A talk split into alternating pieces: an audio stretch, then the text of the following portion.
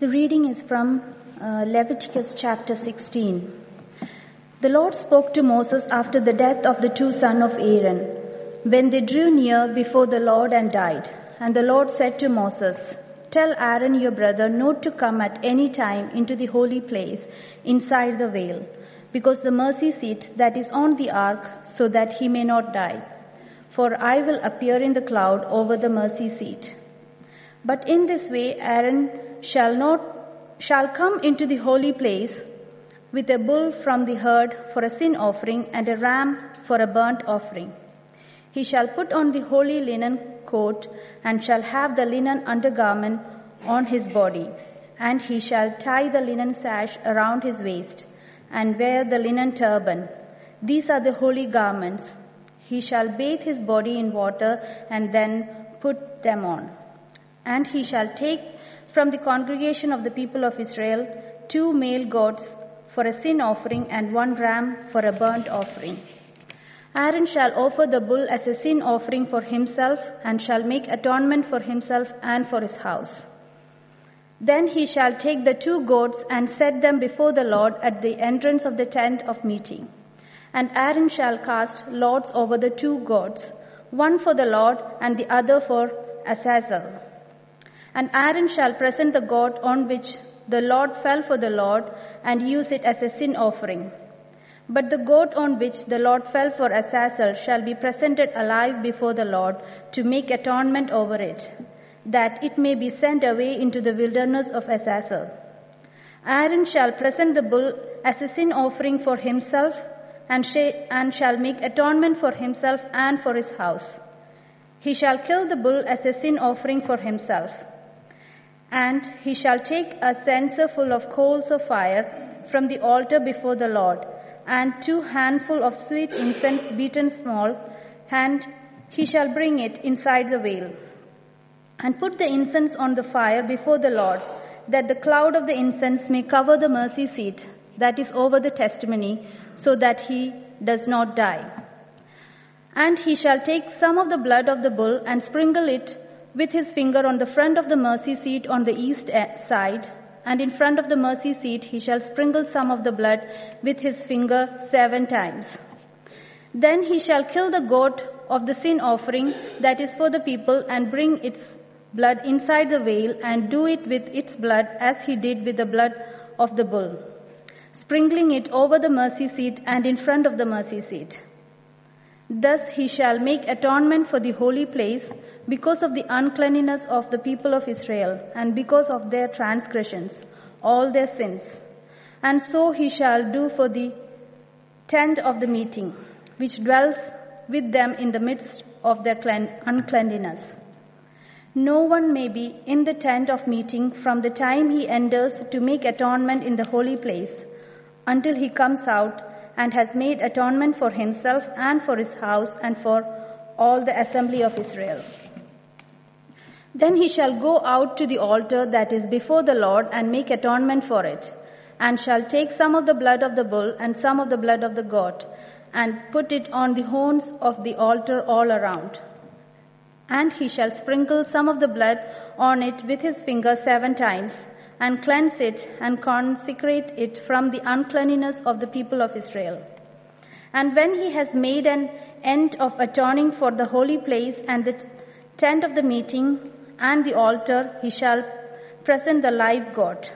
And Aaron shall lay both his hands on the head of the live goat and confess over it all the iniquities of the people of Israel and all their transgressions, all their sins. And he shall put them on the head of the goat and send it away into the wilderness by the hand of a man who is in readiness. The goat shall bear all their iniquities on itself to a remote area, and he shall let the goat go free in the wilderness. Then Aaron shall come into the tent of meeting and shall take off the linen garment that he put on when he went into the holy place and shall leave them there. And he shall bathe his body in water in a holy place and put on his garment and come out and offer his burnt offering and the burnt offering for the, of the people and make atonement for himself and for the people. And the fat of the sin offering he shall burn on the altar. And He who lets the goat go to Azazel shall wash his clothes and bathe his body in water, and afterwards he may come into the camp. And the bull for the sin offering and the goat for the sin offering, whose blood was brought into the brought into make atonement in the holy place shall be carried outside the camp. Their skin and their flesh and their dung shall be burnt up with fire. And he who burns them shall wash his clothes and bathe his body in water, and after, afterwards he may come into the camp. And it shall be a statute to you forever, that in the seventh month, on the tenth day of the month, you shall afflict yourself, and shall do and shall do not work either the native or the stranger who sojourns among you. For on this day shall atonement be made for you to cleanse you. You shall be clean before the Lord from all your sins. It is a Sabbath of solemn rest to you, and you shall afflict yourself. It is a statute forever. And the priest who is anointed and consecrated as priest in his father's place shall make atonement, wearing the holy linen garment. He shall make atonement for the holy sanctuary, and he shall make atonement for the tent of meeting and for the altar, and he shall make atonement for the priest and for all the people of the assembly. And this shall be a statute forever for you, that atonement may be made for the people of Israel once in the year because of all their sins. And Aaron did as the Lord commanded Moses.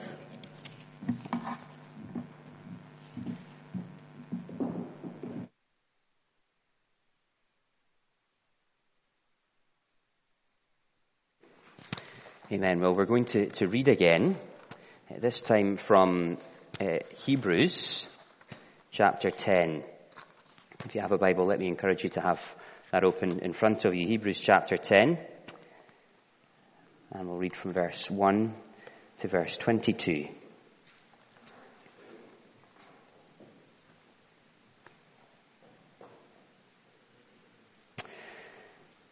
For since the law has but a shadow of the good things to come, instead of the true form of these realities, it can never, by the same sacrifices that are continually offered every year, make perfect those who draw near. Otherwise, would they not have ceased to be offered, since the worshippers, having been cleansed, would no longer have any eh, consciousness of sins? But in these sacrifices, there is a reminder of sins every year. For it is impossible for the blood of bulls and goats to take away sins. Consequently, when Christ came into the world, he said, Sacrifices and offerings you have not desired, but a body have you prepared for me. In burnt offerings and sin offerings you've taken no pleasure. Then I said, Behold, I've come to do your will, O God, as it is written in the book sorry, as it is written of me in the scroll of the book.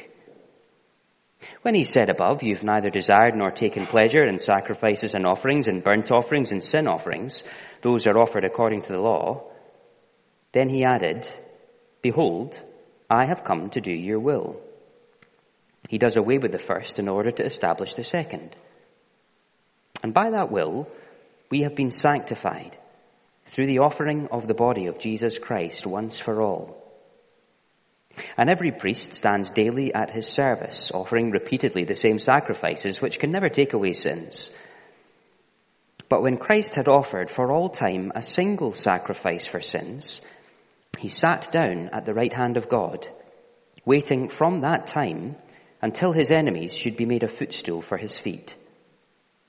For by a single offering, he has perfected for all time those who are being sanctified. And the Holy Spirit also bears witness to us. For after saying, This is the covenant that I will make with them, after those days, declares the Lord, I will put my laws on their hearts and write them on their minds. Then he adds, I will remember their sins and their lawless deeds no more. Where there is forgiveness of these, there is no longer any offering for sin. Therefore, brothers, since we have confidence to enter the holy places by the blood of Jesus, by the new and living way that he opened for us through the curtain, that is, through his flesh, And since we have a great priest over the house of God, let us draw near with a true heart in full assurance of faith, with our hearts sprinkled clean from an evil conscience and our bodies washed with pure water. Amen. How can you draw near to God? How can you draw near to God? That might not be a question you've ever asked yourself before, or asked anyone else for that matter. How can I draw near to God? But it is a question, I think, that is worth asking. The one who made you, who made the world in which we live and sustains it every second of every day, the one who is absolutely perfect, completely pure in who he is and in what he does, how can you know him? Be close to him. Relate to him. You see, it isn't at all uncommon for people to chase an experience of God, or at least an experience of a spiritual higher power, for example, by spending time in nature. A weekend in the hills for some is how they try to get close to God. Some people go on retreats where they spend time in meditation and contemplation. A friend of mine spent a week at a retreat centre in complete silence, which I suspect may be harder for some of us than for others. And he did so all in order to, to, to become closer to God. That was the objective. Some of us try to get close to God not by going somewhere to a retreat centre or out into the mountains, but by doing something by trying to please Him, living in a way to, to, to garner His approval, to make ourselves worthy of His company. See, we might try and answer the question, might try and get close to God in a number of different ways, but none of them really seem adequate. Now, I should say this question isn't one that I've, I've, thought up myself. It's one of the key questions, one of the golden threads that runs all the way through the Bible.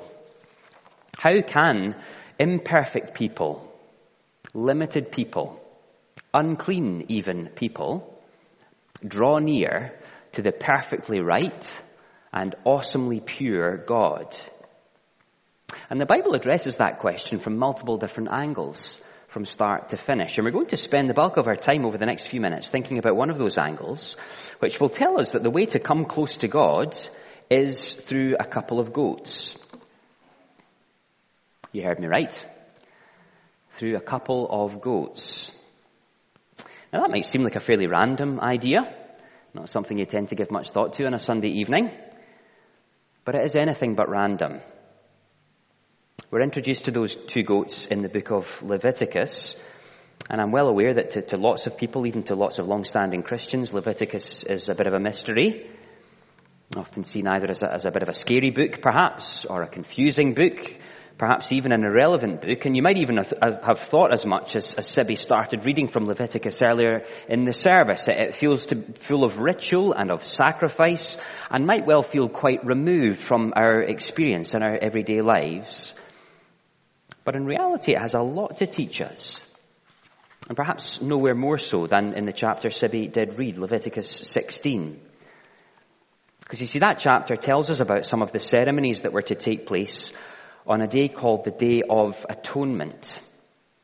And as we read that chapter a few minutes ago, you might have noticed that two of the key characters in Leviticus 16 are two goats.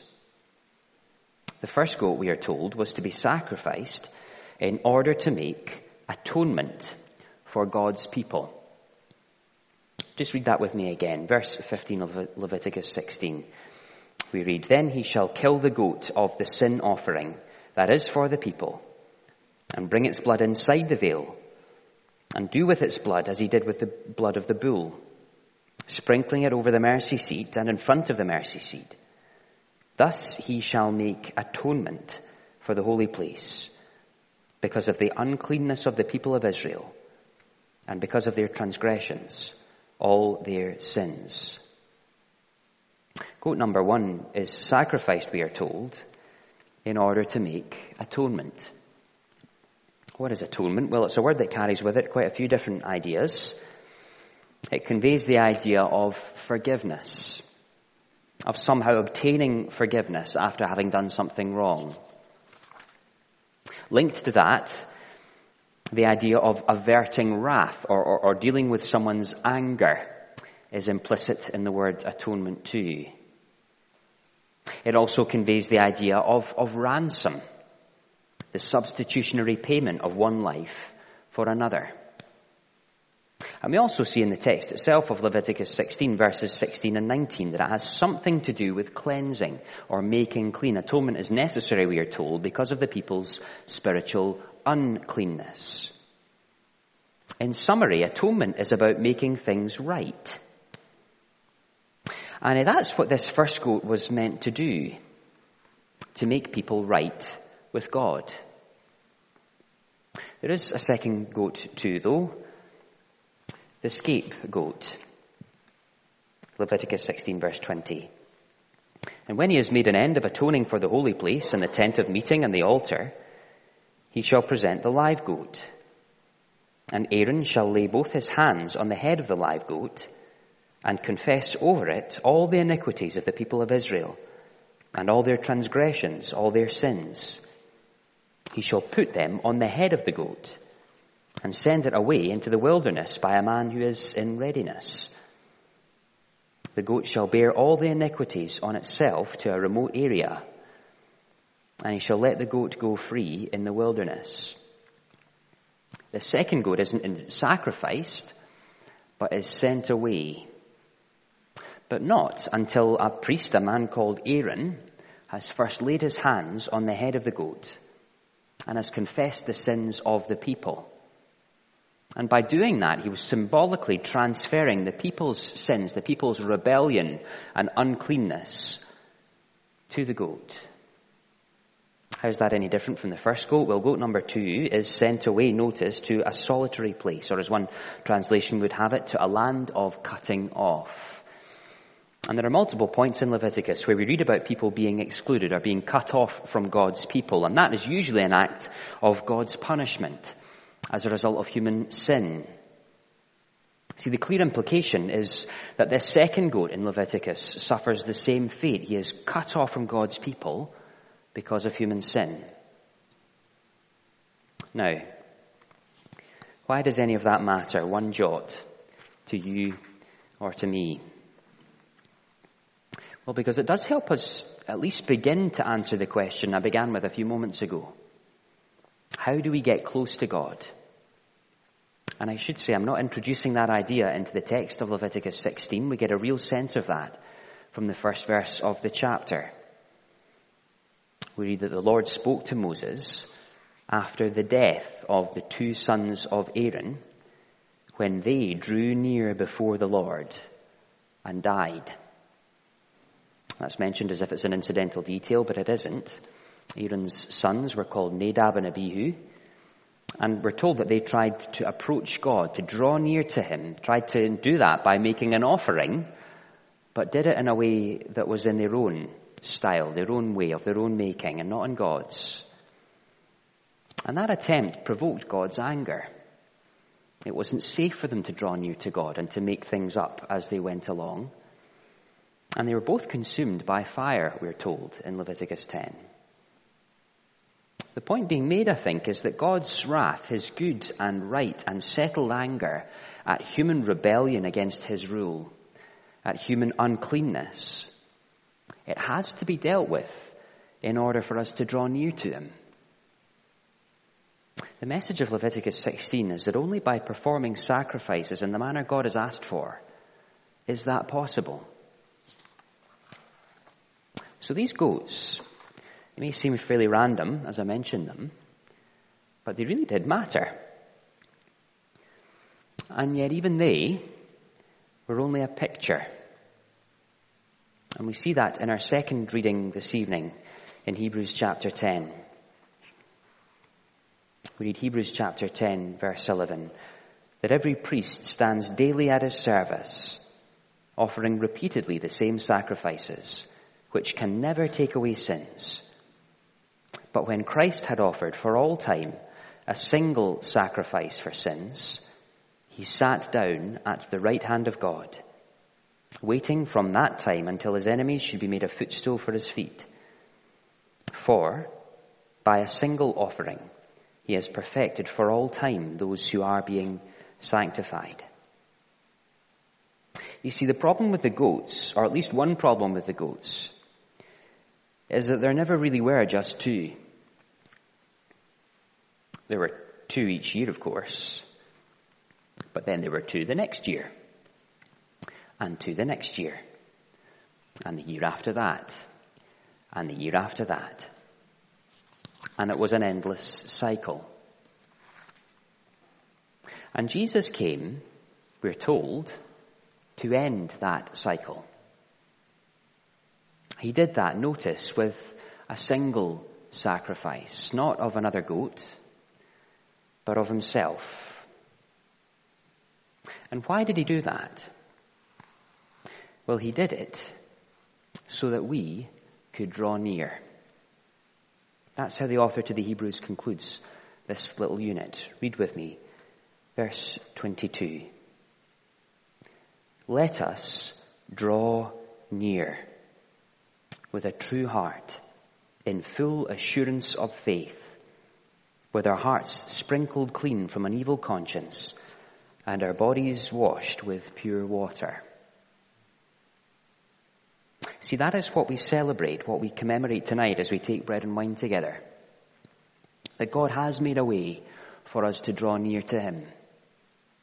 Not by going out into the mountains, wonderful though that might be. Not by going on a retreat and staying in silence for a week. Not by trying to please Him. Not even by the sacrifice of two goats